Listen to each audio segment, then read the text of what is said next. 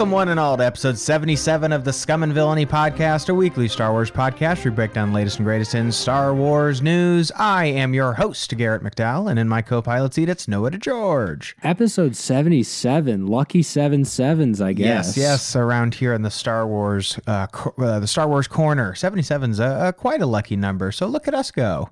Look at us go. I guess we'll have to wait until episode 777 to, to say that again. so Speaking of like, it. speaking of like the the things that are not happening anymore, like this isn't related to Star Wars in literally the slightest, but like Okay. you know the like the term like spring forward, fall back kind of Oh my situation. God. Yeah. the upcoming fall back, like in whatever day that is, like the next like four or five days or wh- whatever, is the last time ever we're falling back. Did you well, know that? I, I heard that I heard that it, like the bill that was passed did not fully reach something, so it's not happening this year. I'm, I must be I must be out of the loop. That it, is it like they're just going to do it next year, or I guess I don't know. I don't know the updates on it. I don't I follow saw politics I saw at that all. this fallback would be the U.S. Senate approves this bill, uh, so I see that. So uh, the time change starts in 2023, and from what I read, I could be wrong, but uh, the fall back, and then we're going to get a spring forward, and then after that, it's it's and then we're done.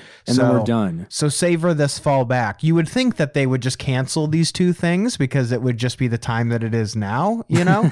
but I guess not, you know? So, uh, but anyway, we're going to get some extra sleep soon, which is always good news. I always Yeah. love to hear that. But yeah, it just reminded me of like this phenomenon you, our grandkids are going to ask, and you're going to be like, I remember twice a year we would just decide Back that time was different.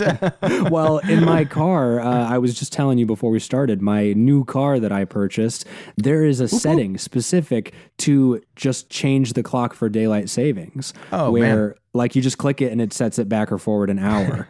and so like you know, God forbid I have this car for long enough to where my kids are like, Dad, what's this button do? And I'm like, Well, let me tell you a funny like it's story. an old an old cassette, you know, Yeah, player or something. yeah. They're like, "What is this? Is this Daylight a USB drive?" Yeah, yeah. No, uh, so it's great. We're, we're you know reaching a milestone. Everyone Times are different, man. en- enjoy Times the- literally are different. very good, very good. Uh, Noah, we don't have too busy, too packed of an episode today. Uh, last week was a long one. We've had some long episodes recently. Um, last week, of course, we discussed not only the newest episode of Andor, but the entirety of Tales of a Jedi. Uh, so if you guys haven't listened to that episode and you're itching to hear our thoughts, you can go check out last week's episode. Uh, but this week, Noah, we just are going to be discussing uh, Andor, episode nine. Nobody is listening, or nobody's listening. Are you excited to listen? I'll listen to you. There'll be mutual listening happening between the two of us. I was, I'll tell you what, I was so pumped to just be listened to uh, tonight on this podcast. Finally.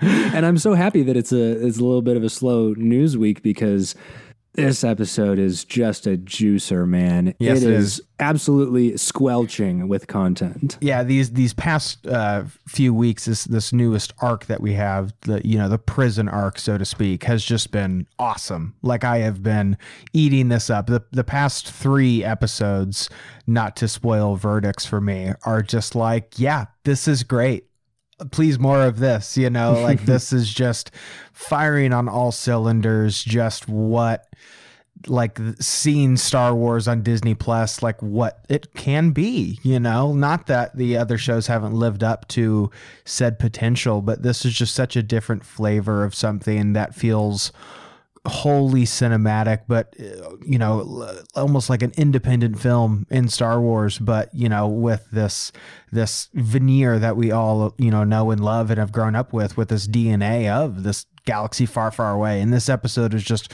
rife with tension, great conversations, great character beats, great reveals too, uh, and just continues to, you know, where some of the prior episodes, the build up for me maybe wasn't didn't quite have that forward momentum. With this i'm enjoying the build up as much as i am the payoff. So yeah uh, episode uh, nine for me was just an, another winner just really excellent. Well, I, I'm I'm right there with you, especially kind of the way that that this show as a whole, but episodes like this in particular are making me feel where there's a few pieces and I'll call attention to them when we get to them, but there's a few pieces in this where I wrote down in my notes like this reminds me of a simpler time in Star Wars. And it's funny because it's not actually a simpler time. Things were incredibly complex, Mm-hmm. uh, but it just makes me. It makes me feel like I'm seeing something for the first time again, or at least being introduced to the way that things are supposed to be in Star Wars, like reintroduced to it. You know, it's like, Sure.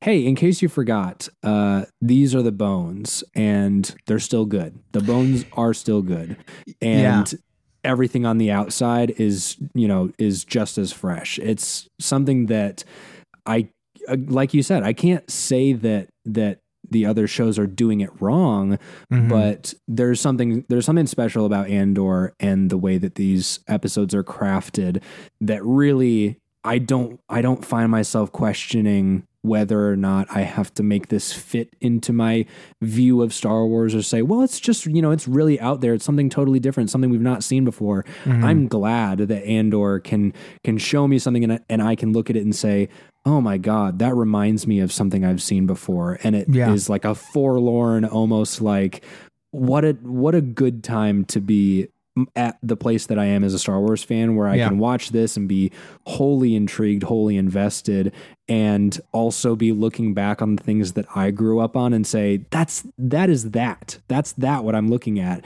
is, you know, is how I felt. It's what I saw. It's Yeah. the perfect encapsulation of those things. So just really, really like very, very, very nostalgic and great. Yeah, and I think the nostalgia that you're picking up on that I'm also seeing is yes, the the DNA of Star Wars is there, but we talked a lot about like the THX qualities that this especially this newer arc has.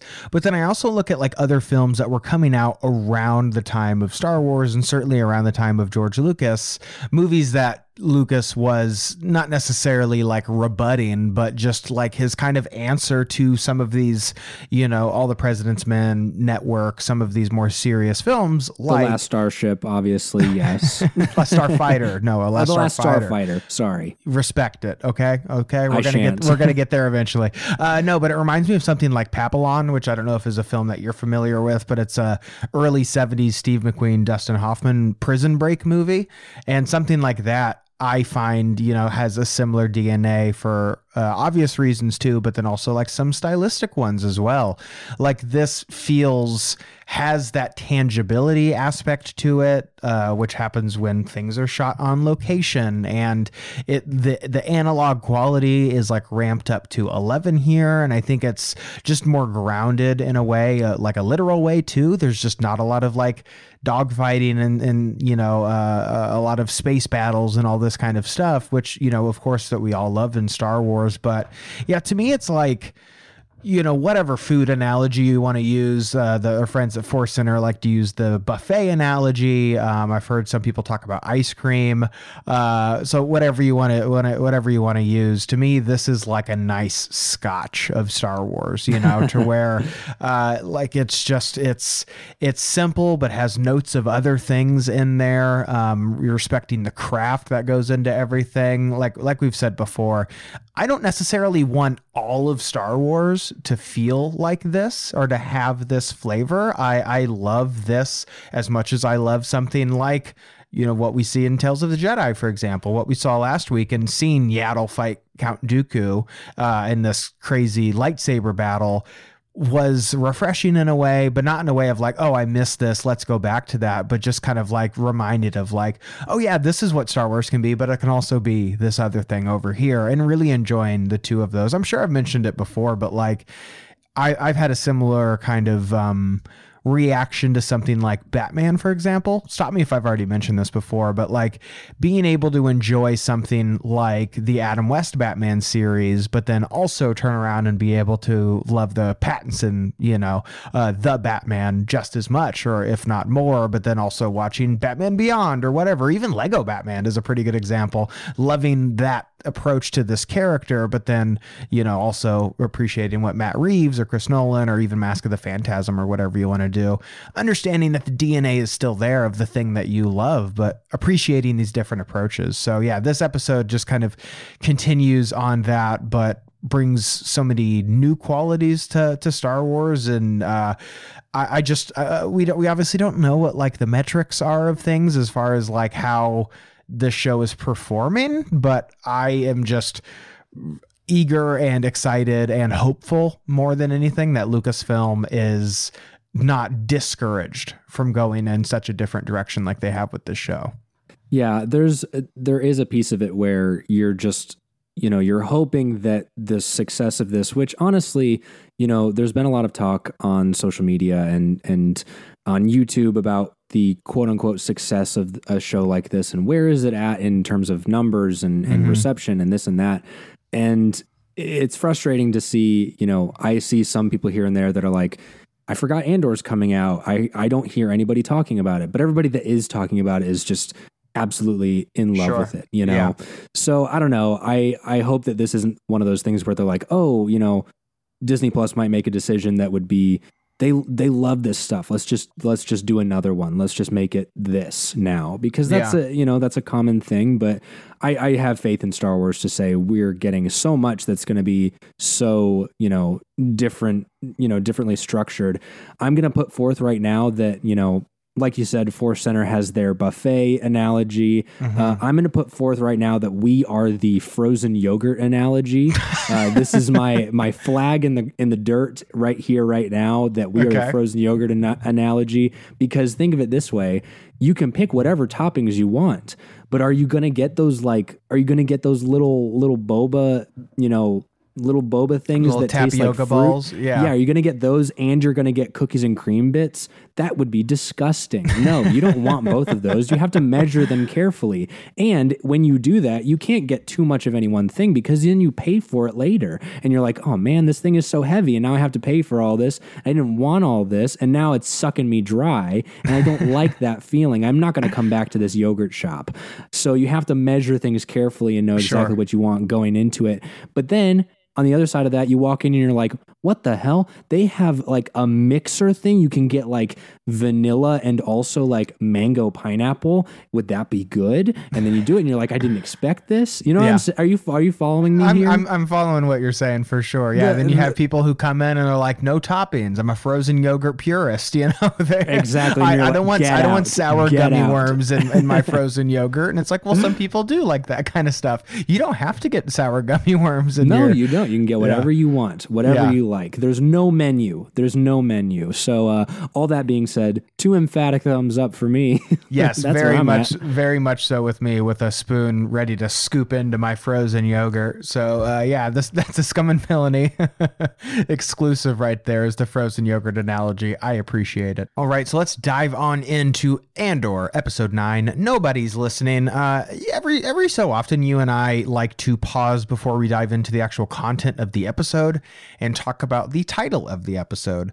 Um, we don't do it every week. Some weeks the the title's a little self-explanatory. It's you know it's like well it's that's what it is you know. So uh, this one I thought uh, of this particular episode did leave a bit of interpretation or different uses uh, throughout the episode. So the title "Nobody's Listening," kind of where did you feel that was applicable throughout this episode, or kind of how did that speak to you? Well, we obviously get the uh, we get the answer to the um, the more straightforward who is who's this nobody, right? Uh, that we're talking about, or you know, who's not listening. Uh, talking about the Empire, not really caring what happens to these inmates that Cassian finds himself surrounded with. Um, I think that there's an interesting sort of like okay, who else would be not listening in this, you know, in this regard? Um, because the characters right now that we are sort of dealing with, uh, the the certain threads that we're following, uh, with Bix being now in custody, and with uh, with Syril Karn being sort of uh, I don't know what I don't know what a good word for what he's doing is. Creepy. Um, that's, that's, that's a word he's creeping, uh, and he's like pleading. Maybe is a is a good way to put it. Yeah, uh, because he's he's got he's got thoughts. Um, he's certainly got thoughts. He's got feelings, and uh, nobody seems to be listening to him and how Yeah. dire uh, he he's feeling about the situation with the growing rebellion. Um, even further, when we are faced with again Mon Mothma, uh, you know, joining the Senate, like we saw in last week's episode as well. The other senators are literally like not even showing up. They're not Mhm. even showing up to meetings anymore. They're talking over her. Nobody is listening to Mon Mothma either. And it's so funny because the Senate, every time we're there, uh, I feel like we should be getting this like. I should we. I, I feel like we should be getting the presence of of someone like Emperor Palpatine, you know, residing over this. But it shows that like not even the you know not even the Empire cares to be sitting in on this Senate meeting, you know, and uh, again, just going to show nobody really is listening. And I think that's interesting when you think about, okay, well, what do you do when nobody's listening? Do you, you know, do you talk louder? Do you do you uh, try to shout so that you get people to hear you, or do you realize that nobody's going to notice you? Do you go behind people's backs and do sneaky little things? There's a lot of different ways that you can sort of play that. That's what I love about some of these titles that we talk about is great. This can apply to different things, but what does that lead to? What is it? What does it mean if nobody is truly listening? What can our characters do with you know maybe the advantage that they have? So it'll be interesting to see where some of those things lie. You know, end up lying, especially Mon Mothma, and what we'll see hopefully next episode with Cassian and how things may come to a head in the prison. So I think it's it's really interesting. Yeah. Yeah, I mean, it, there's the line is literally in the episode where Cassian says that nobody is listening, but I think it is applicable, like you said, on multiple fronts, not only with the Empire in that they're not listening to the pleas of the galaxy, but they're also not listening in a way of underestimating the galaxy and underestimating what some of these people that they don't deem to be a threat are capable of. Uh, it makes me think of uh, Marva. Later in the episode, they explicitly say that she's old and she's like, ah, they're fine. We don't need to really monitor her beyond just waiting for Andor to show up. She's not too much of a threat to where we've seen that Marva still has that rebel spirit and still is actively involved in the rebellion and trying to uh, the the uh, underground tunnel that was hinted at, uh, you know, in prior episodes. So I think there's definitely an underestimation factor where Cassian's even alluded to this of that, you know, saying that they're too fat and satisfied to really even think that, you know, coming from below is is you know not what you would expect. You would expect it to come from above. Uh, so there's there's that kind of application too. But then i also think about characters like kino characters or people and citizens of the galaxy who don't want to engage or really face this tyranny that is is being inflicted on the galaxy and not really wanting to stand up and, and stand out against you know this this threat that affects everybody.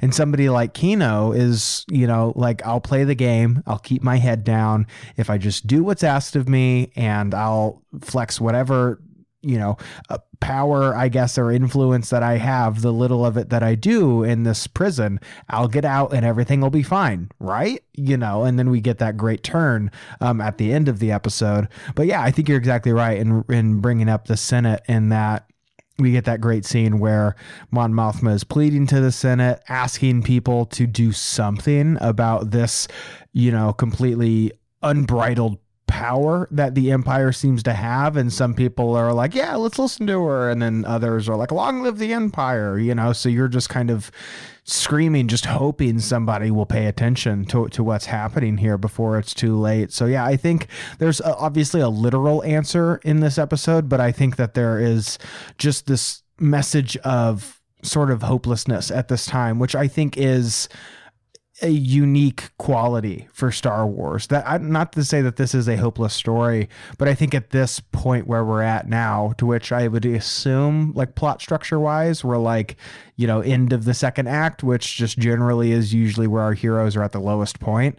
Um, I would assume that to, when we get towards the end of this um, series that when we ev- get this, let's be honest, inevitable prison break uh, and these, uh, uh, you know, forward uh, kind of movements here with the Rebel Alliance, I think that we are going to gain some of that hope that it's like, no, somebody's listening and we're starting to band together.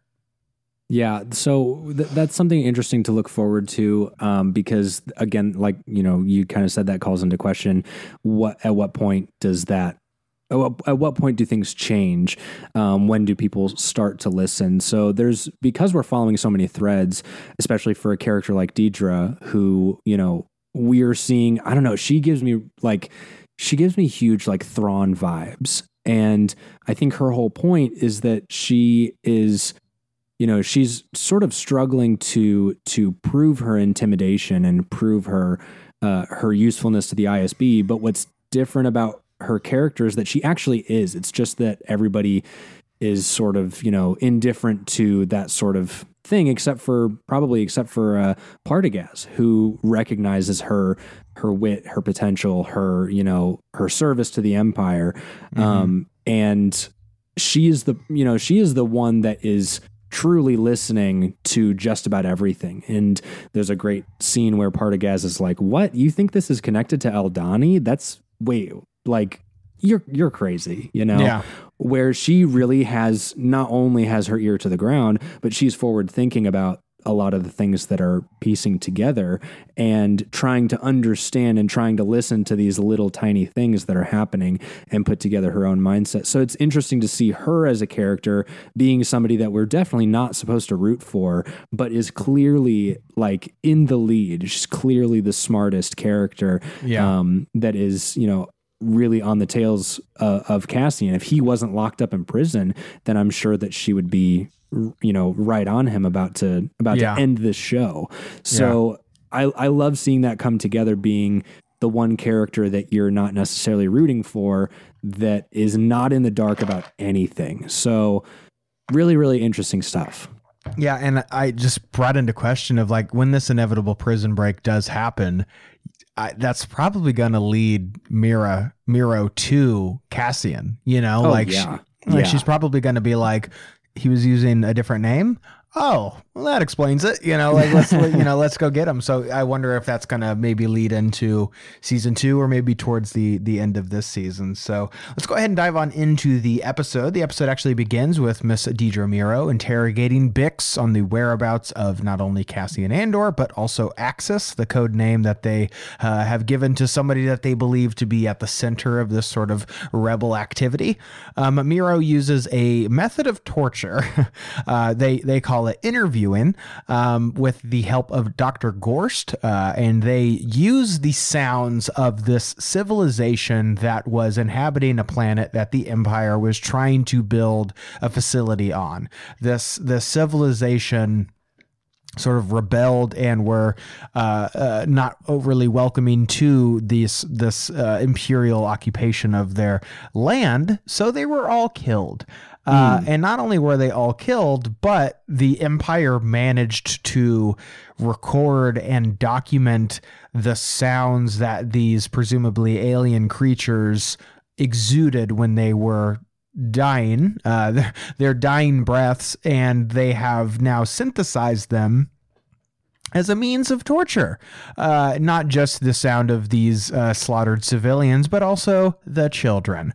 So Dr. Gorst uh, and uh, Miss Deidre Meero here uh, use the sounds that they describe as a choral agonizing pleading of children to interrogate uh, Bix and others. And don't know about you, man, but like we've seen interrogation happened in Star Wars before with, you know, uh, uh, you know, the torture droid and Han being lowered into some mysterious table of electricity and doom and Empire Strikes Back. But this is just like some medieval maniacal shit. Like, good God, was this disturbing? Well, that's one of those things you think of in Star Wars is like, okay, how are we gonna how are we gonna hurt this how are we gonna hurt this dude? Yeah. What if we poked him a bunch? What if we just give him a little zap? What if we give him a zappy zap? And it's Yeah. like yeah, that's that's played out. That's really played out. Any you know any torture artist, any doctor, you know, Doctor Nefario is going to yeah. think up something more wild like that. And oh man, I will say, uh, I, maybe maybe I'm just like a little bit too much into the into the creepy pasta side of the internet uh, of like if you hear this sound it'll make you go insane if you look at this picture your your toes will get chopped off, eh, you know, or whatever it is. But yeah. I really wanted to hear the sound. Jesus. like, like it, I don't know. Do you remember if we talked about this uh, way back in the when we started this show, mm-hmm. uh, episode two of uh, so it was episode two of Clone Wars season seven. Okay, so I I think I might have mentioned it towards the beginning of this show. Mm-hmm. Um, but episode two of Clone Wars season seven, they go to Skako Minor to rescue Echo. Yes. Um, and there are these creatures uh, that inhabit the planet. I looked it up. They're called Poletecs. Yes. Um, their sound design for like their native language is the most eerie, like uncomfortable sound I think I've ever heard. Sure. And it's the coolest thing ever. And I know you know we've talked a little bit about sound design in Star Wars, going through back to like these documentaries and things. Yeah, uh, and how how did these sounds come about? Um, I bet they could have done something really cool. Not to say that I'm mad that they didn't, but yeah. like, man, really i was really like are we gonna hear it? Are we gonna hear it? I kind of want to hear it. Well i think it's the the mystery that makes it scary you know that you're able to imprint kind of what this is and they they do such a great job of setting it up and dr gorst has such like a like a layer of like glee to him. Like he's happy to be doing this. He's also like so impressed with himself. Uh, and he seems so like, oh man, I can't wait for you to hear this. This is crazy. You know, like I've worked so hard on this. This is my life's work. So like I, I think has he heard it? Has he heard it? I mean, how does he know? How does I, he know? I mean, I would assume it's kind of like, you know, you can. Uh, okay, to get it to the real world. So like, so uh, if if you're ever wondering how political Star Wars can get, this is a pretty good example of it. Like mm-hmm. America and other countries too, I, I will add, but uh, particularly America, especially during our occupation of the Middle East, we did this. We did this very often. Like this was a form of quote unquote enhanced interrogation, aka torture, that we would do to prisoners, and we would play music. It would either be like screamo music or like children's music, even, and just like it would be a method of sleep dep- deprivation and just this audible assault, uh, you know, against people, uh, and just blaring this music against people. So I wonder if it's something like that too. You know, it's like, yeah, I've heard whatever screamo song it is, but once you listen to it nonstop for 15 hours, you know, or however long uh, uh, Dr. Gorst is, uh, you know, deciding Bix needs to be inflicted this pain upon. Yeah, it's it's some harrowing shit for sure. yeah, not not awesome to think about in a in a political and uh, contextual sense, but uh, yeah. maybe the coolest thing in uh, in more mature Star Wars.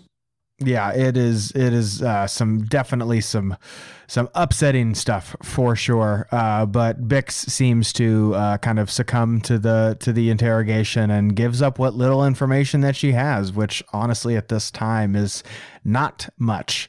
Uh, back on Narkina 5, uh, Cassian and the rest of the prisoners are kind of toiling away, assembling these various parts for the Empire. Um, but Ulaf, uh, one of the members of their team, starts to show signs of physical and mental strain. Now, I don't remember if I mentioned it last week, but the the actor that plays Ulaf, does he look familiar to you at he all? He does look familiar, and I think we did talk about it, and I promptly forgot uh, what we talked about. Um, but I know that he's I know that he is familiar. So the actor that plays Ulaf is Christopher Fairbank. Uh, and if he looks familiar, uh, I, again, I apologize if I mentioned this last week, but he is the actor that is in the original 1989 Batman movie, uh, the Tim Burton one, that Michael Keaton delivers the famous line I'm Batman too. Like he is the the the guy who's on the roof at the beginning of the movie that Keaton grabs and he says, "I'm Batman." Like that's that's the guy. Yeah, isn't that crazy? Like that. He's, that- he's making waves, is what he's doing. yeah, he's also in uh, the first Guardians of the Galaxy movie. He's like the shop owner that Michael Rooker is like. Oh my God, ba-ba." yeah, you know that guy with the eyebrows and stuff. Yeah, You're right. uh, but anyway, poor Olaf uh, starts to show signs of a physical and mental strain, like I said, um, which kind of the, the rest of the group kind of band together to protect him because he's not really able to like you know uh, uh, whatever whatever the the phrase that they used it's it's it's slipping away from me right now. Um, but we see that Cassian in this time is beginning to formulate an escape plan. He's kind of uh, uh, scheming in the bathroom, you know, taking out walls, uh, uh, panels in the walls, and filing away at something. We don't really know quite what. Also, looking at different platforms that they could perhaps jump onto. We also see, notably, handrails in Star Wars, which is a rare thing. We just don't get to see very much. So glad that maybe this this prison is up to code. That makes me wonder if the rest of Star Wars is just not up to code. You know, is the Death Star just not up to code? That's funny because they're like, oh, did you notice uh, the handrails aren't? Uh, they're not connected to this grid. They're Yeah. not. They're not electrified. Yeah. So it's hilarious that the Empire is like, boy, we should put up some handrails. Really don't want to fall on this electrocuted floor. That would suck. Yeah, But- and and then of course that's going to be their downfall. They're going to use it in their plan, and then we're going to see some guy be like, "Okay, no more handrails. We're He's done. like, that's it's it. not going to happen." That's it. It's over. We're done. just he just goes to and just ripping them out. No more handrails, like the like Steve Martin in the Jerk. So, uh, yeah, curious to see how that is going to be um, applied into their plan. Um, Kino though is quick to silence any of this plotting and is quite fearful uh, and anxious over the fact that the Empire may be listening, uh, but refusing to uh, answer Cassian's questioning regarding the guards on each level. Uh, Cassian, of course, argues that the opposite is true and that, like the title would suggest, nobody is listening. It kind of goes back to what we were talking about earlier about the arrogance of the Empire and that they don't need to monitor, you know, what's happening here. They do, they flex their sparky zap sticks and their, you know, spooky death floor. And that's really all they need to do to keep these, these people in line. They don't have to listen into their plotting and their, their, their plans and their scheming because why would why would they any plan that they could possibly formulate would fail right you know Well, and I I have a kind of a question here for you with Yes. you know talking about where where does this title sort of lend itself to of nobody is listening and who's not listening. Um I kind of got the sense during this scene particularly particularly which is why I waited to bring it up here um but in this scene particularly when he says nobody's listening and he you know is kind of like he's shouting he's you know somewhat pleading to uh to Kino uh to give him this information i felt a little bit like this could be almost taken as like he is the only one who is trying to formulate some kind of plan he is the only one that really wants to get out and these other people uh, in this in this prison with him are okay with just watching their their clock tick down and like Kino, keeping their heads down until they have no more shifts left. Um, did you get that sense at all that he's more, you know, that he might be talking to everybody saying nobody's listening to me, as in we have to get out of here, we have to do something about this, or somebody has to do something about this? Would you say that that's fair? yeah i think it's both to be honest where he's like not only literally saying that nobody is listening as far as like being spied on by the empire but i also think yeah he is having this frustration of it's kind of a microcosm of what's happening on a galaxy wide scale is that lots of people are just saying, you know, it goes back to the conversation that was happening at Mon Mothma's party to where people were saying like, well, if you're not doing anything wrong, I, you know, my concern is why you're so fearful of getting in trouble. To which Mon Mothma replied, well, my concern now is more with your definition of wrong. And I'm thinking that that's kind of a similar sort of attitude to what's happening here is that um, Kino has such uh, a perspective of I'm just going to do my time, and and I, uh, if I just abide by their rules and do everything that I can and stay in line, then I will eventually get out of here, and it will be fine. Into where I think Cassian is really seeing the truth here that just because you think that the the empire isn't going to come knocking at your door and start affecting you even for not doing anything wrong. Even if they're not doing that now they eventually will. Like nobody is safe. Nobody is is you know too far uh, removed or or too high up kind of the social ladder here. Everybody is just under the boot of the empire. And you kind of have to decide if you want to fight back against that or just kind of succumb to the stomping as it were. So i think yeah uh, andor definitely has a frustration of Olaf or uh, of Kino's like skepticism about like even trying to formulate a plan. But i think he's also just frustrated with how unwilling everybody is to cooperate against, you know, fighting back. Man, good stuff. I'm telling you. It's good juicy. Stuff. It's juicy. Juicy indeed. Like a frozen yogurt, I guess. I don't know. Like a frozen yogurt, like a squig. Like a squig. um, we, of course, uh, after this, we see how the Republic uh, and, and this presenting of Mon Mothma and the, you know, the Senate that is now just in complete shambles. Uh, Mon Mothma is is on the Senate floor arguing to the other uh, senators of the Republic, arguing that the Empire should not be given complete control of the galaxy's le- legislative powers. Uh, and Mon Mothma, in her you know impassioned speech, notices that a large number of her fellow senators are like dimming the lights on their little Senate pods and are kind of like dismissing her plea, uh, which I thought was was was such a turn from what we saw earlier to where there was this kind of apathy to what was happening in the Senate and like nobody even showed up. Uh, it made me wonder if this was like a special occasion or something like that. But I also think it's funny how like Mon Mothma is arguing something that seems so like obvious of like, hey guys, maybe we shouldn't give this guy in charge complete control of the galaxy's legislative powers. Like that to me seems like such kind of an obvious point to make, which I again I think kind of speaks to today's times to where I don't know about you, but I feel frustrated lots of times that I feel like the obvious needs to be stated of like you guys understand this is wrong, right? You were not in agreement on that. Okay, wow. I guess we have to like go back to chapter one here. You know? Yeah, that that's.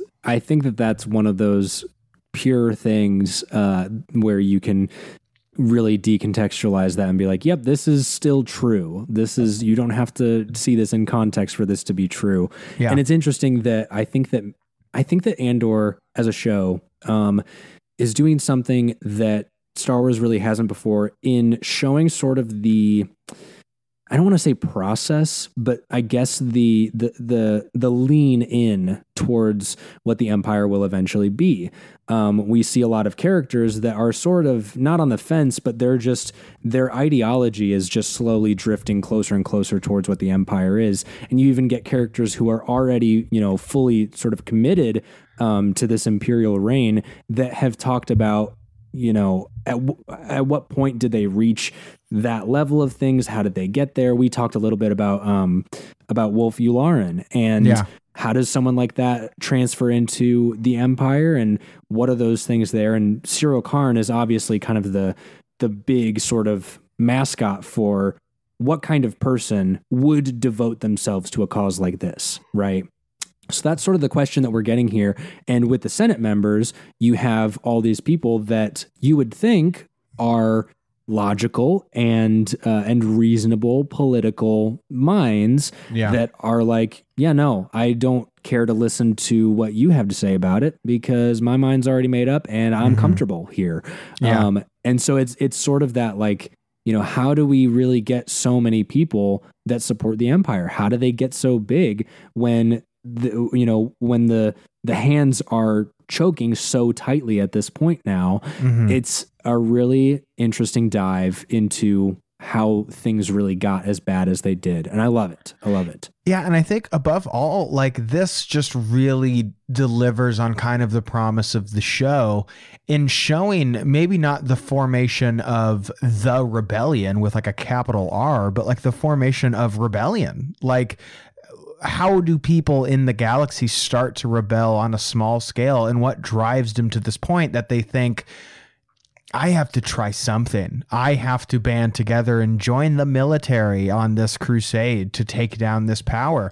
And I think that in seeing people like Mon Mothma go through the, the quote unquote kind of proper lanes and really dotting her I's and crossing her T's and not really, in, you know, kind of navigating the red tape of it all and pleading to the Senate as a senator and saying, are you guys listening? Are you guys? Are, oh, you you. Not only do you guys not want to fight back against this on like you know a militaristic perspective, but you're not even wanting to do your job, your duty in upholding your duty to the republic and your your fellow you know kind of citizens of the galaxy here. I think it really paints this picture of desperation in that it makes sense why people like Mon Mothma or Bail Organa or or whoever would be pushed to a point that they would have to they would have to form something like a rebellion. You know, I I think that is ultimately kind of the promise of this first season, or at least kind of what I'm seeing as far as uh, with these individual personal stakes and and what pushes people to rebellion and, and who are they fighting for and, and how do they fight. Um, I, I think this scene really uh, contributes to that. Yeah there's there's a lot to be said about Mon Mothma's sort of position in all of that. Um, and it's interesting because you know well this will be my my last thing before we lead into more of this but mm-hmm. um, with her it's interesting because what we, from what we've seen so far, she's not willing to go as far as some of the other rebellious characters that we see. She wants things done in a way that is clean and neat, yeah. and you know doesn't spoil her her sense of morality and judgment. Um, but at a certain point, and we'll you know talk about this a little bit uh, later, but at a certain point, you ask yourself, how far would you go? Yeah. And I think what we'll see is Mon Mothma asking herself, how far is she going to go? Because she seems like she's right now a little bit scared to yeah. be taking that step. But clearly, things are not getting any better. So it's it'll be uh, curious to see at what point does she For say, sure. "All right, that's it, taking the leap." You know. Exactly. Yeah, and like we saw with the the you know the kind of the heist that we saw earlier, that literal leap into this rebellion, I think is a really apt visual metaphor. And so, yeah, seeing those other characters take that proverbial leap, uh, I think is is really powerful and, and inspiring too, especially one at the very, very end of this episode. It's great stuff. Um, following this, Mothma is alerted by her driver that her cousin has arrived at her manor, at her little uh, her little loft there, her little apartment. Um, her cousin Noah is revealed to be none other John than. Mothma. Her cousin John Mothma. John Mothman Mothmathan. uh, but no, uh, it's revealed revealed to be Vel, of course, uh, from the uh, the the heist on Ferrix, uh, and uh, one of the main characters of the show. That was definitely a big surprise. Um, I didn't expect that. I didn't. I guess I wasn't looking for it. Maybe that just says what kind of Star Wars fan that I am, because I don't look at these new Star Wars characters and I go, "Hey, who are they related to?" I just accept that they're a new Star Wars character, but hey, it's good to be surprised about a familial connection in Star Wars, isn't it? It's it's great to be surprised. I I was like I was watching this and I was like, what? I I was like yeah. fully fully taken aback. This show. Yeah. Uh, more than more than others recently uh, has been one where I have uh, I vocalized my my reactions yeah. all by my lonesome. Just you know, not just just sitting by myself watching this and it it draws something out of me. There's another one at the end of this episode here where I I had a full vocal reaction.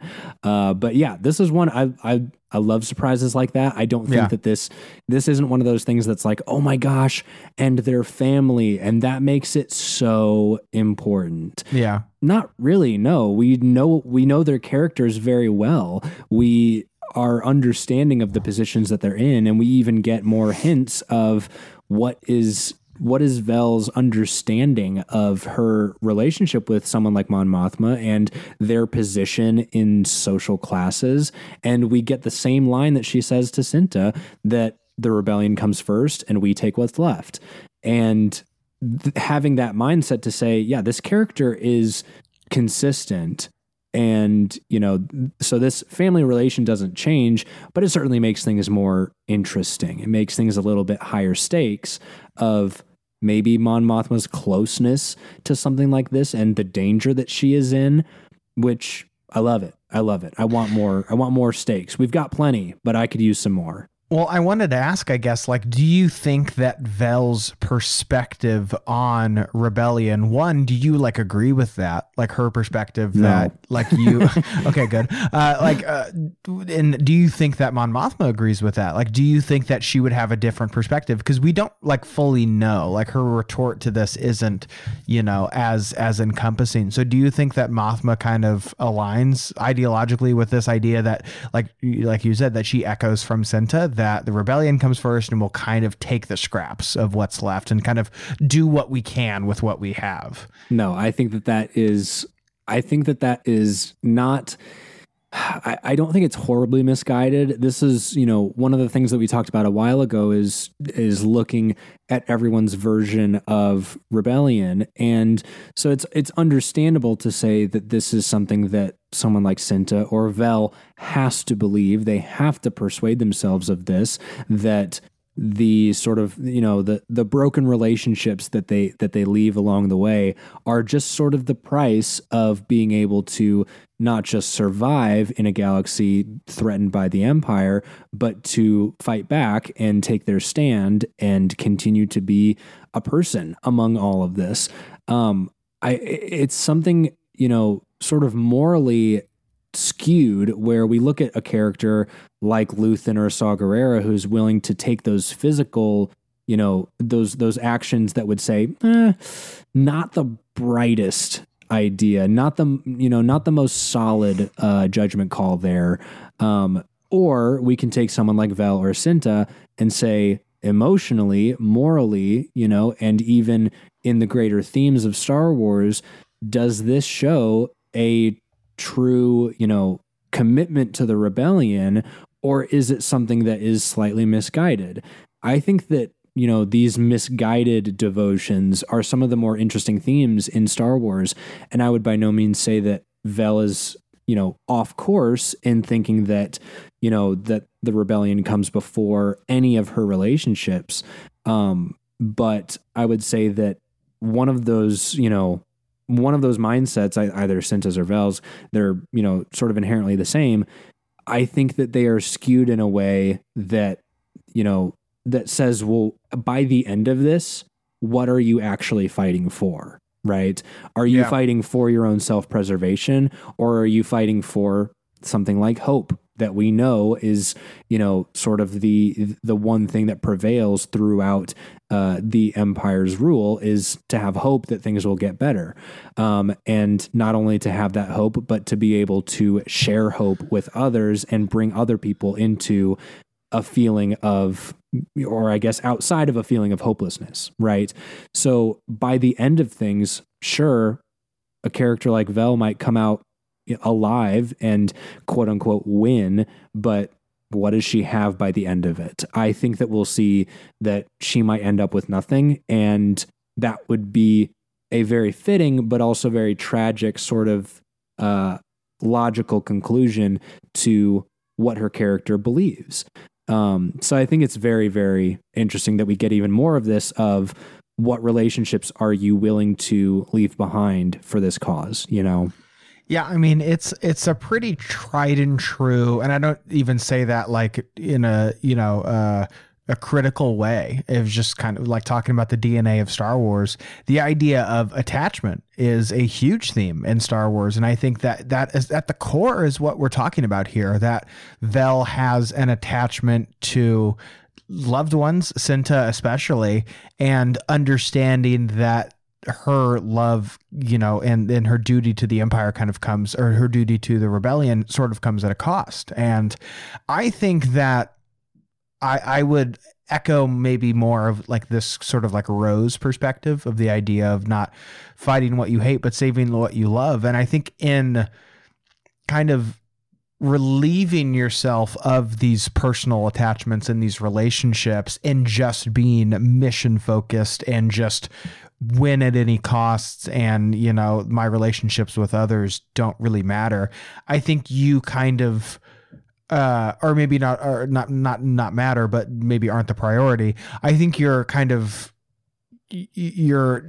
going to eventually get to that point to where you're just fighting what you hate because you're, you forgot what you're trying to not you forgot what the, that love is. You know, I, I, I this is like a, a word salad here, but the idea that Rose says of fighting what you hate, saving what you love. If you forget about the people that you love and why you are out there fighting this tyranny, I, I think that you're going to eventually kind of lose sight of what's what's important and and what's at stake. You know that if you succumb to this threat throughout the galaxy, then people like Cinta or other loved ones, Mon Mothma or you know or or others too. That is what at, is what's at stake because they are going is is what's going to rip these relationships apart. And doing that yourself, it's it's a little counterintuitive. So I, I admire Vel's dedication to the cause, but I think that others have proved, and I guess will prove, kind of in the chronology of everything, others have proved uh, that this lifestyle, it's not an either or. You're able to do both, and you're able to still have love. It might be at a bit of a cost. You know, I think Leia especially would have something to say about that when her relationship with Han. Um, but just willingly and openly just kind of sacrificing these relationships to this cause, um, I don't think is a, a very light side perspective, you know? Yeah, and uh, I, will say this, but we don't have to go into it because I'm sure this is a very interesting conversation for another day. Mm-hmm. Uh, but you can also go too far to the other extreme. Uh, there's, I think, hmm, let's see, one, two, three whole movies about what happens when you become obsessed with the things that you love and you aren't yeah. able to let go of those attachments. Exactly. Yeah, um, of course. Yeah, and you're and you're fighting for them uh, and not saving them. Yeah. Um, yeah, I, it's just interesting that Star Wars doesn't ever, it doesn't ever say, no, there's a right way and a wrong way to do these things. It shows how either or can affect everyone. Mm-hmm. And, you know, there's, there has to be dare I say balance. Yeah. Uh, I don't know. It's just it's it's interesting that, you know, we get a perspective like Vel who clearly is, you know, we're rooting for. She's on the good side. She's fighting yeah. the empire, but we're like, "Hey man, don't don't do that. You're going to you're going to hurt the people that you that you care about and that's not, you know, it's not good. It's not it's not what you want." Yeah. But, you know, those those things coming together, I, I, mean, we'll just have to see it play out. But yeah, I just think I just think that that's it's a little bit interesting. No, you're right. Like it, we could do an entire episode about the idea of attachments in Star Wars, and I think of like scenes if you're talking about like the prequels, especially like when you know Anakin loses his mom and he's talking to Yoda, and he's just kind of like, I don't know, shit happens. Like you don't have to mourn them, you know, it, that's the way of life anyway. You know, like, and that's maybe not the right perspective either. So the sort of blase callousness to Anakin's pain but then Anakin's pain completely overwhelming him and that his own need of control and attachment into how he perceives power, you know. So yeah, it's the balance is definitely the yeah. key word there. So I'll uh, I'll say it though, Yoda not the guy to talk to about death of a loved one. Uh, literally everyone that he's ever known died before him. So probably yeah, he's a little he's a little callous. I but think. I didn't even think about that. He's like, oh, I've lost literally everyone I've ever known. It hasn't really even affected me at all. Yeah, grow up, buddy. now I now I'm curious about Chewbacca too. Yeah, I mean he he does get oh, pretty upset oh, when man. Han when when Han dies too. But uh, yeah, maybe he's just like, well, uh, another life debt for another person, I suppose. Uh, but no, yeah, I'm sure uh, Chewbacca is a big softy, of course. Um, but Noah, after this, uh, we have another dinner party at Mon Mothma's house, or just I guess a regular dinner, uh, where Mon's husband Perrin continues just to be the biggest douche in the galaxy. he proves not just to be sexist in this conversation, but alludes to maybe even being homophobic too. or at least accidentally, yes Yes. accidentally homophobic, but then it also makes me wonder like well, they're not telling him something, and they're not telling him probably for a reason, um, because the, what we're talking about is uh, Perrin says something like, "Hey, Vel, you know, why aren't you married? Like, clock's ticking. You're getting older. You know, go find yourself a husband so you can be useful. You know, like it's good God, like it's, it's just a big face palm moment. I know that some people were like, "Yeah, he's he's not like an evil character. He's just a little." He's just a little uh, misguided. No, hit him with the Death Star. This guy yeah. sucks. yeah, uh, he's the worst. He is so horrible. It's so funny that like he's not like a representation of anybody in particular like we've seen from this show is like okay great what do these characters represent? What do these characters represent? He's just kind of that guy and you're like Ugh, I know that guy. Oh yeah, I know you, that freaking you, guy. you run into him every Thanksgiving. You know, he always asks like family members of like, "Oh, so you dating anybody?" It's like, "Oh, well, you know," like in this kind of mocking too, or this he, like would be the know- guy he'd be the guy that like say there's a member of your family that's transitioned and he'd be the guy that'd be like he'd you know talking about that person and he'd be like oh i was talking to him i mean sorry her Yeah, earlier just you yeah, know make it super obvious. Like, and you're like oh my god shut up yeah, trying to you know, kind of like uh, doing it in a completely like sarcastic, disingenuous kind of way. But yeah, I mentioned like the homophobic thing because like.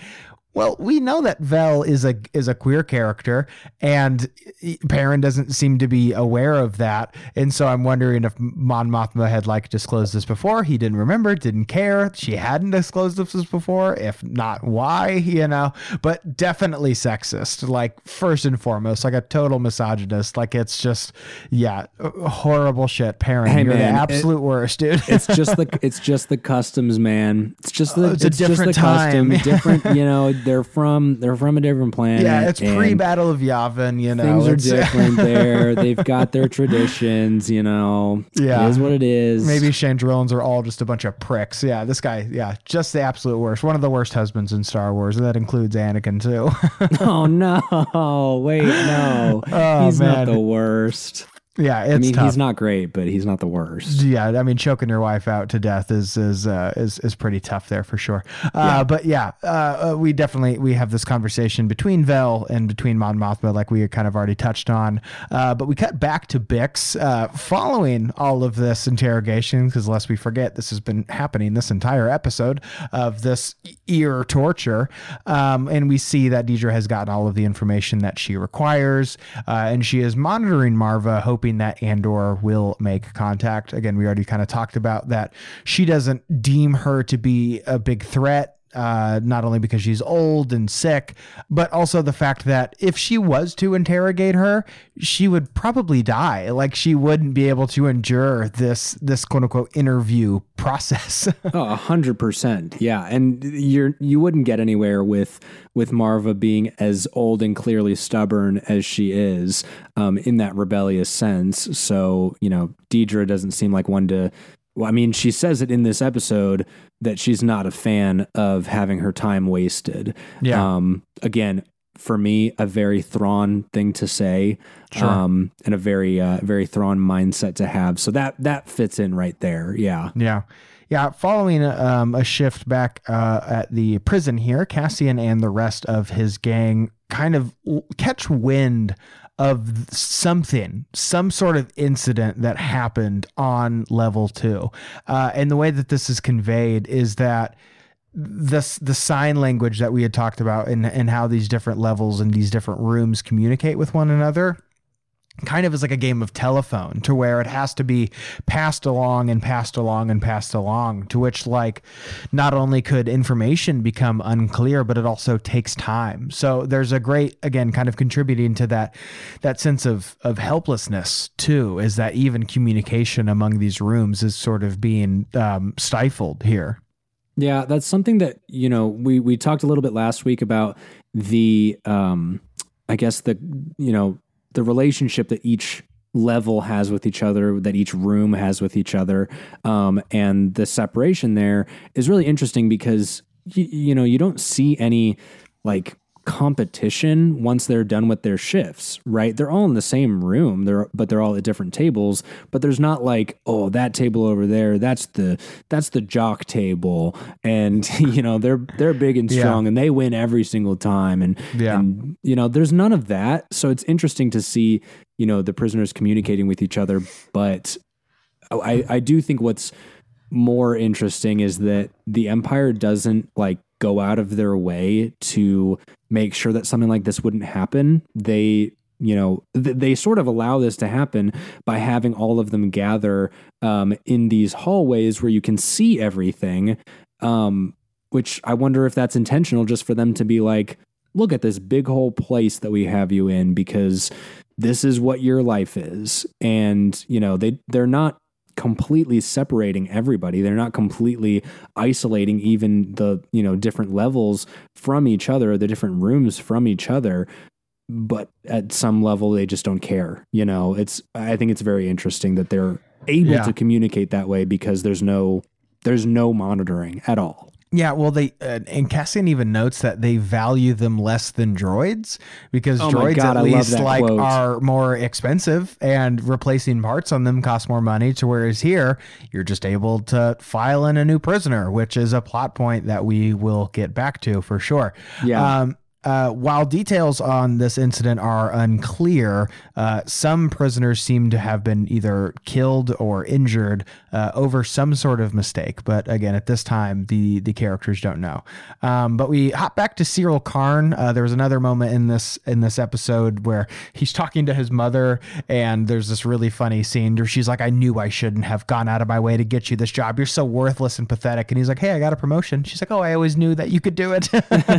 she's like, "I always." Believed in you. This is going to do such great things for us. So, oh, yeah. she's the worst. She Just is the worst. worst. Yeah, number that, one worst mom in all of Star Wars. Yeah, her 100%. and Par- her and Perrin would make a, a good pair for sure. Uh, but it, it is a super like Empire point of view of like I'm going to uh, use you when you're useful to me, and then when you're not, you mean nothing to me. Yeah, it's a super dark side point of view.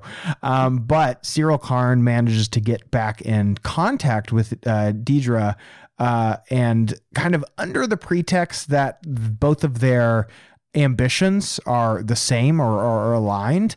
Uh, but Dedra quickly shoots him down and she's like, Hey, if you ever try to contact me again, like it's not going to end well for you.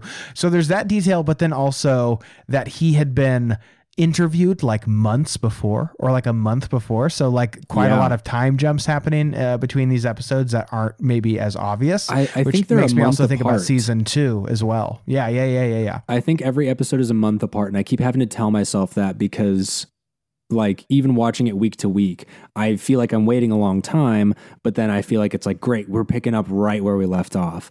And that's not necessarily true. However, I will say, I'm not an idiot. I'm not stupid. Y'all are stupid. Syril looked bad last week. He looked bad, and they make it a point to be like, hey, you're looking better. What's going on? Yeah. You know, his mom his mom is like, "Oh, you got your hair cut. You're you're wearing a, a clean shirt. Okay, yeah. you know."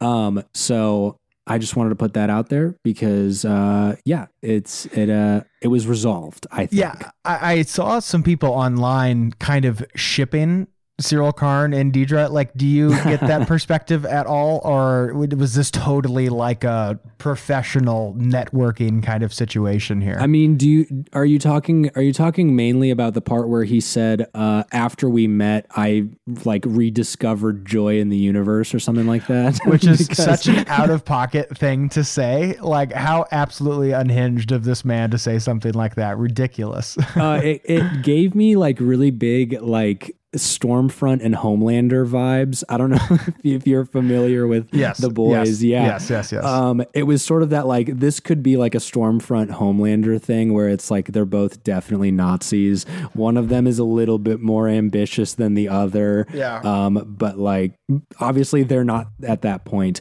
yet. Um, so it makes me think about that hospital bed sequence in this newest sequence uh, season of the boys. So yikes! Hopefully it uh, doesn't get to you. that point. No, no, thank you. Yeah, thank you. Yeah. Uh, no, um, I, I I felt like it was mostly uh, despite some of his very strange comments. It was mostly like him a social climbing kind of. Oh yeah, again sure. a sense to duty and status, and that's what's all been important to him. I don't think his relationship with her. I think it's more of a means to an end. But uh, uh, but yeah, Dedra shoots him down very quickly, uh, and then she is revealed later to have learned of a rebel pilot who has been captured. Uh, the ISB are planning to stage an incident so as not to uh, alert separatist leader Anton Kreegyr. Uh, and it's to stop this eventual raid that will be happening um, on the power station of Spellhaus. Uh, there's also conversations of planning a murder and we'll stage it like it was an accident and then also that she's going to conduct the interview of the rebel pilot remotely which i thought was super funny like she's going to torture this guy over a zoom call so yeah just terrible empire activities Well, it, it's funny because they mention in this episode they're like, "Oh, you're you're ISB, you're the worst of the worst." Um, these guys are in no way. I don't know if this was like maybe it was hinted at that they are kind of you know still sort of a police force or at least a law enforcement. These guys are like this is like spy stuff. This is like you know foreign spy you know all Yeah. those kind of dealings this is secret agent stuff they're like okay so how do we handle this and Partagaz is like any ideas and they're like we could murder him Yeah. and he's like okay all right we're gonna hold on to that he's like Let's- i'm listening okay He's like, let's, uh, let's throw that I'm up gonna on the, it on the whiteboard yeah, exactly He's like, we'll, we'll keep that in mind. Um, any other ideas that don't involve me, like getting my hands dirty? Anybody Yeah, got any yeah. ideas? yeah And that's just so like, ugh, yuck. What a like, they're so skeevy. Oh my Yeah. goodness. You don't see Yeah. this very often, but like, goodness gracious. Yeah, it's the same kind of, you know, make it look like a mining a mining accident. You know, it's just the same kind of empire thing is how can we keep this under wraps? Which again is a plot point that will come back up later in this very episode. Um, back on Coruscant, Tay Kolma sits back down with Mon Mothma to talk about bringing in a so-called thug, uh, Davo, Davo or Davo uh, Sculdun uh, I believe is how you pronounce it, uh, as to be a quote unquote charitable donor uh, to their quote unquote uh, you know cause here, their their uh, uh, foundation that they have here, because both Kolma and Mon Mothma's uh, funds are too difficult to move around without setting off any sort of um, alarms here. Mon seems to be initially pretty hesitant to this idea, and although she doesn't outwardly kind of like agree to it, it kind of is suggested that she will eventually have to kind of get her hands dirty in a way. So again, back to that kind of conversation of like what goes first, like your your duty to this cause or your own kind of moral compass. You know, I think that's a theme that's been throughout all of this, and I think that this this beat that will eventually come to fruition, I think, is really just hammering on that. I'm telling you, we've been we've been asking it since day one. How far does someone like Mon Mothma go? And she has these morals. How far are you willing to go for this thing? Yeah. And I'm really glad that you know she doesn't seem to be someone who's like, all right, I gotta do something about this. It she's being pushed into this. She doesn't really have a choice in the sense that her moral compass is pointing, you know, more strongly towards one direction than the other. She's, you know, she certainly doesn't want to deal with some thug, uh, but there's no way she's going to let she's going to let herself succumb to the empire. You know, Eh, that's a really interesting perspective of like, okay, what brings you to the rebellion? And you're like, well, it was my only option because I wouldn't let myself stoop down to this level. You know, it, Yeah. that's just something we haven't seen before. And again, I'm really glad that we get to see at what point,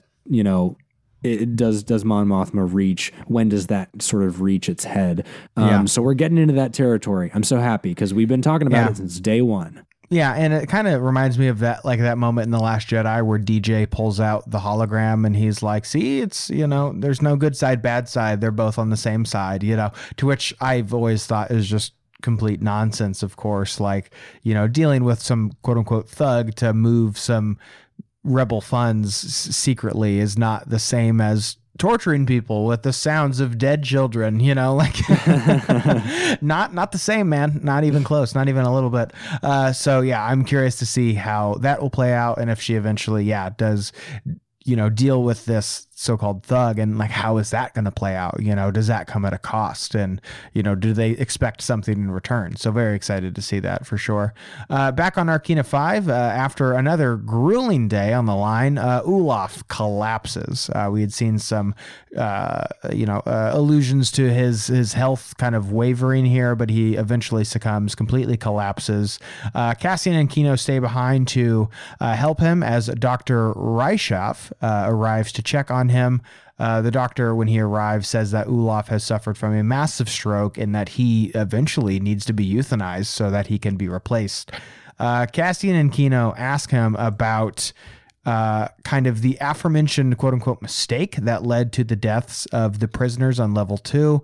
The doctor reveals that a prisoner who was released from level four um, ended back up in level two um, as soon as everybody on level two realized that they were, uh, you know, just kind of being shuffled around and not really escape or uh, able to be released from this prison, uh, they were all murdered.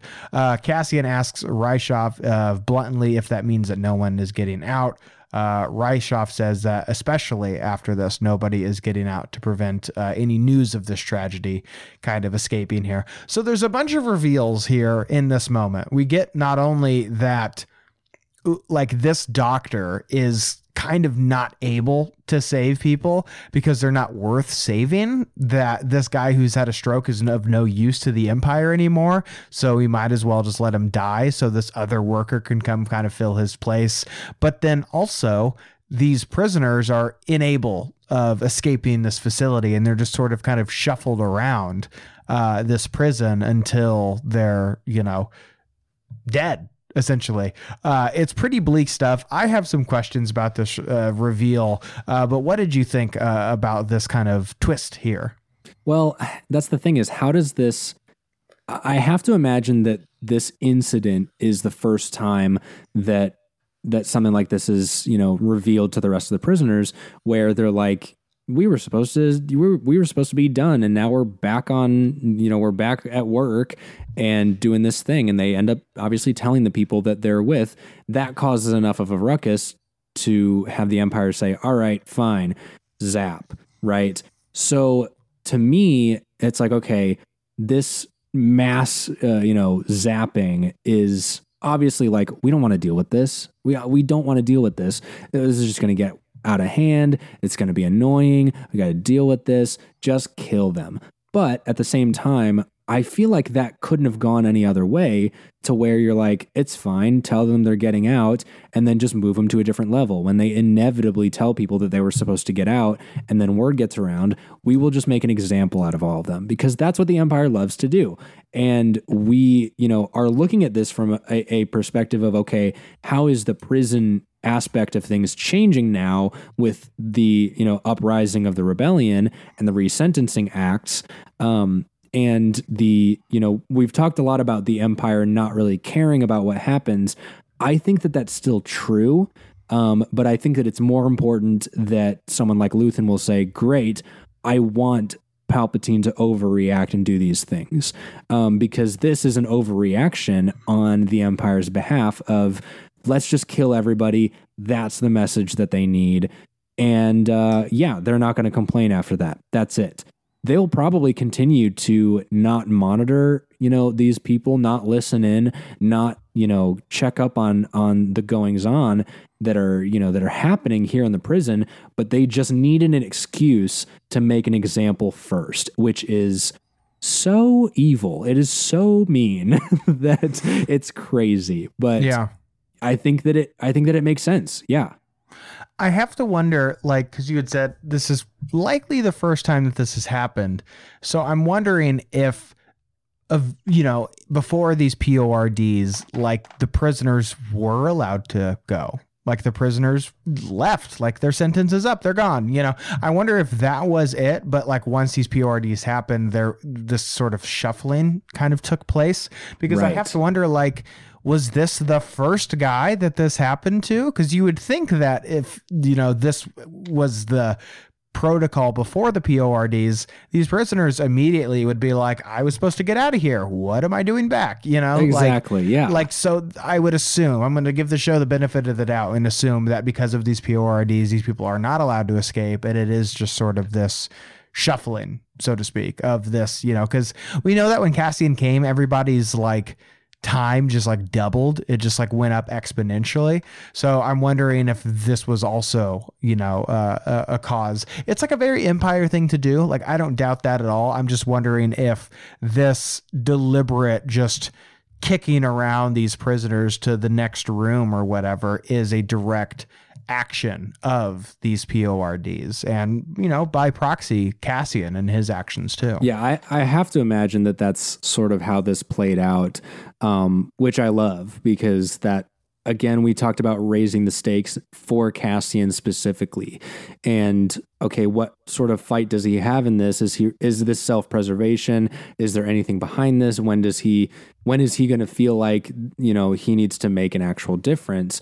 And this is one of those things where great everybody's sentences were doubled and it's kind of Yeah. your fault um Yeah. s- you know that that in and of itself is like oh man okay well now i kind of owe it uh to these people to help out right, and now it's like and also uh you're all never leaving and it's still your fault Yeah. so i i want you know i i don't think it's necessary that we get that you know that final push of you know what is gonna what is gonna flip on the switch in Cassian's mind to say, "Oh yeah, the rebellion. I should do that." Um, I don't think that we need that here. I think that the you know the self preservation was something that we that we sort of wrestled with earlier in this season, and now we're at the point where he needs to band together with these people. All these people need to band together um, in a way that says this is something that is being inflicted upon us Yeah. for almost no reason. It's unfair. And not only is it happening to me, but it is happening to just so many people, so many people. Mhm. So I, lo- I would love this to be one of those stakes that we can look back on, maybe even come season two, and say, you remember when this happened to Cassian in the prison? Yeah, that was one of those formative things where he was like, guess what I saw? I saw some shit, man. Yeah. And it was wild, and I will not have it. So, Yeah. really, I really like that this maybe sets up some stakes there. Yeah, well, I think it, it again is in kind of conversation with what we've been talking about here. This idea that if you keep your head down and just kind of abide by the rules, that you'll be okay, which is directly sort of you know proven to be wrong. Uh, at the very last scene and the last moment of this episode, where Cassian and Kino are walking back to their cells, Cassian asks him one more time about the number of guards on each floor, uh, to which Kino finally answers him uh, and says, At any given time, there are always 12 guards. So it's that not only like a great fist pumping moment, but it is a real affirmation of like, just because you keep your head down, and as Jen would say, like Jyn Erso, like when you if you don't look up, you'll be fine. It's like no, you're not going to be fine. Like they will come for you in in some form or another. You will get caught in this wave of of tyranny throughout the galaxy. It's just a matter of time. And Kino is just assuming that if he just you know does his job and you know uh, builds these parts and keeps every you know keeps the train running on time that he'll get out like promised right? No. Like the empire will kill you at a moment's notice just because of a mistake or you know or not even a mistake a you know just they're changing the rules and you caught on about it so now Someone else's dead. mistake. yeah Yes. right. Exactly. So I, I this is not only like a great moment uh, for Kino and his character, and obviously leading into this eventual prison escape that we no doubt will be getting, but also just a real confirmation of like some of the bigger ideas in this uh, season and in Star Wars. To be frank. Yeah, if you're looking for if you're looking for some strong character moments, uh, this is one that you can you could plot this on a whiteboard and teach it to a class. Like that's Yeah. how laid out this is. And it, and that's not a bad thing. That's really not because not Yeah. that, you know, and not that the average audience member needs it spelled out, but it's good to be able to track these characters and say, great, where did we start with Cassian again? Oh, yeah, he was kind of like a douche. He was kind of like running from people. He owed people money, you know, and he was just overall a weird guy. And now where do we see him? Right? Same goes for Mon Mothma, same goes for Kino, same goes for Vel, same goes for Nemik. It, there's just, you know, this list of like, okay, where do we see them start? And in a few short episodes, like, where do we end up? What has changed so far? So love it, love it. The the performance as well from Andy Serkis. This whole episode is just this like deterioration of what he thinks he knows. And he like he outwardly doesn't like say anything about that until the very end but Right. you can see it on his face that he's like um i am not in control like i thought i was Totally. Yeah. and it's so it's so good so yeah, this was the other moment where i was like yes awesome Yeah, because earlier in the episode, he like flips and attacks one of the prisoners, and it is really like this control that, or this power that I thought I had, is just completely minuscule and means nothing. And I think it also is what we're eventually going to see with Dedra and uh, and and Syril and people, and they're like this so-called status that you have, and your your dedication to this authority and to this power, they don't even care about you. Like Darth Vader has choked out tons of you people for doing smaller things, small made smaller mistakes, which ultimately like Syril is like the ultimate guy who could get choked out by Darth Vader character ever. Works his entire life tooth and nail to get to this point, to get you know this position on a star destroyer, and Darth Vader kills him because he alerts the rebels on Hoth that they're you know that they're coming. So like, yeah, I I, I think it's uh, again also a real world thing too of like you know these politicians that you idolize and buy hats and T-shirts of and think that they are you know God's gift to Earth, don't care about you, don't know what your struggles are, are completely out of touch with like your day to day sort of life. So it's just like this, uh, yeah, good stuff, juicy. really juicy. I'll because I uh, because this has been on my mind. Uh, I don't know if you've frequented the Illinois DMV uh, or any Illinois DMV. Uh, I mentioned. Never had the pleasure. oh man, you're missing out. Uh, I was I, I had mentioned I purchased a new vehicle. Um, our Secretary of State, uh, Illinois Secretary of State, has been in office since 1999. Uh, so, dude Damn. was there when I was born.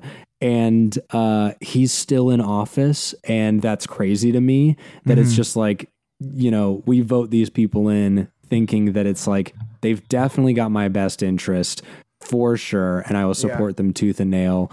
Just you wait, pal. Just you wait. I'm not. I'm. This is not me condemning the the Illinois uh, Secretary of State. I'm just saying We're coming it's for you. interesting. No, we're not. Election day's coming up. I promise we're not. Your days are numbered, motherfucker. Jesse White, watch your back. Mr. Um, White. no, it's just it's just interesting that it's like, hey man, you could you could really decontextualize this and think about it, and uh, you'll find some stuff. I bet. So yeah, Yeah, very excited to see next week's episode. No doubt going to be this inevitable prison heist. If not next week, definitely building to it. I'm also curious to see if there's more of a time jump. Obviously, Mon Mothma's going to have going to have some some dealings here. I wonder if we're going to get some more time with uh, Maarva in this episode. Uh, there was also some other characters that just like straight up straight up are not in this episode. So uh, uh, very excited for for uh, next week's episode. Will be uh, episode ten. So just a few more episodes left uh, in this first season. So yeah, great stuff. I'm I'm absolutely loving everything that we're getting here. I, I am as well. I can safely predict. Uh, I have a I have a decent enough feeling, uh, a hunch about this. I can predict that I think next episode we will see Saw Gerrera again, which I am okay with. Uh, surprise, surprise. Character growth. Um, I think you wouldn't believe it. Uh, I do think that he's going to have a run in with Dedra uh, because that was the uh, the guy that they mentioned was like that was the guy that Luthen talked about to Saw, and in that little tiny deal that they had or might have had. So I think that we'll run into Saw again. Um, and it could be next episode now that Dedra is closing in on the tale of some rebel guy that we now are being introduced to. So I'm excited for that. I think most of all, yeah. Yeah. Well, only time will tell. Uh, but before we get to next week's episode, do you want to go ahead and wrap it up and take us home? For sure. Thank you guys so much for tuning in with us. We hope you learned something today. If there's any topics or bits of news you think we should cover, you can head over to our Twitter and shoot us a message at ScumVillainPod. But for now, this has been Scum and Villainy with Noah DeGeorge and Garrett McDowell. And may the force be with you. We'll see you next time. See you guys.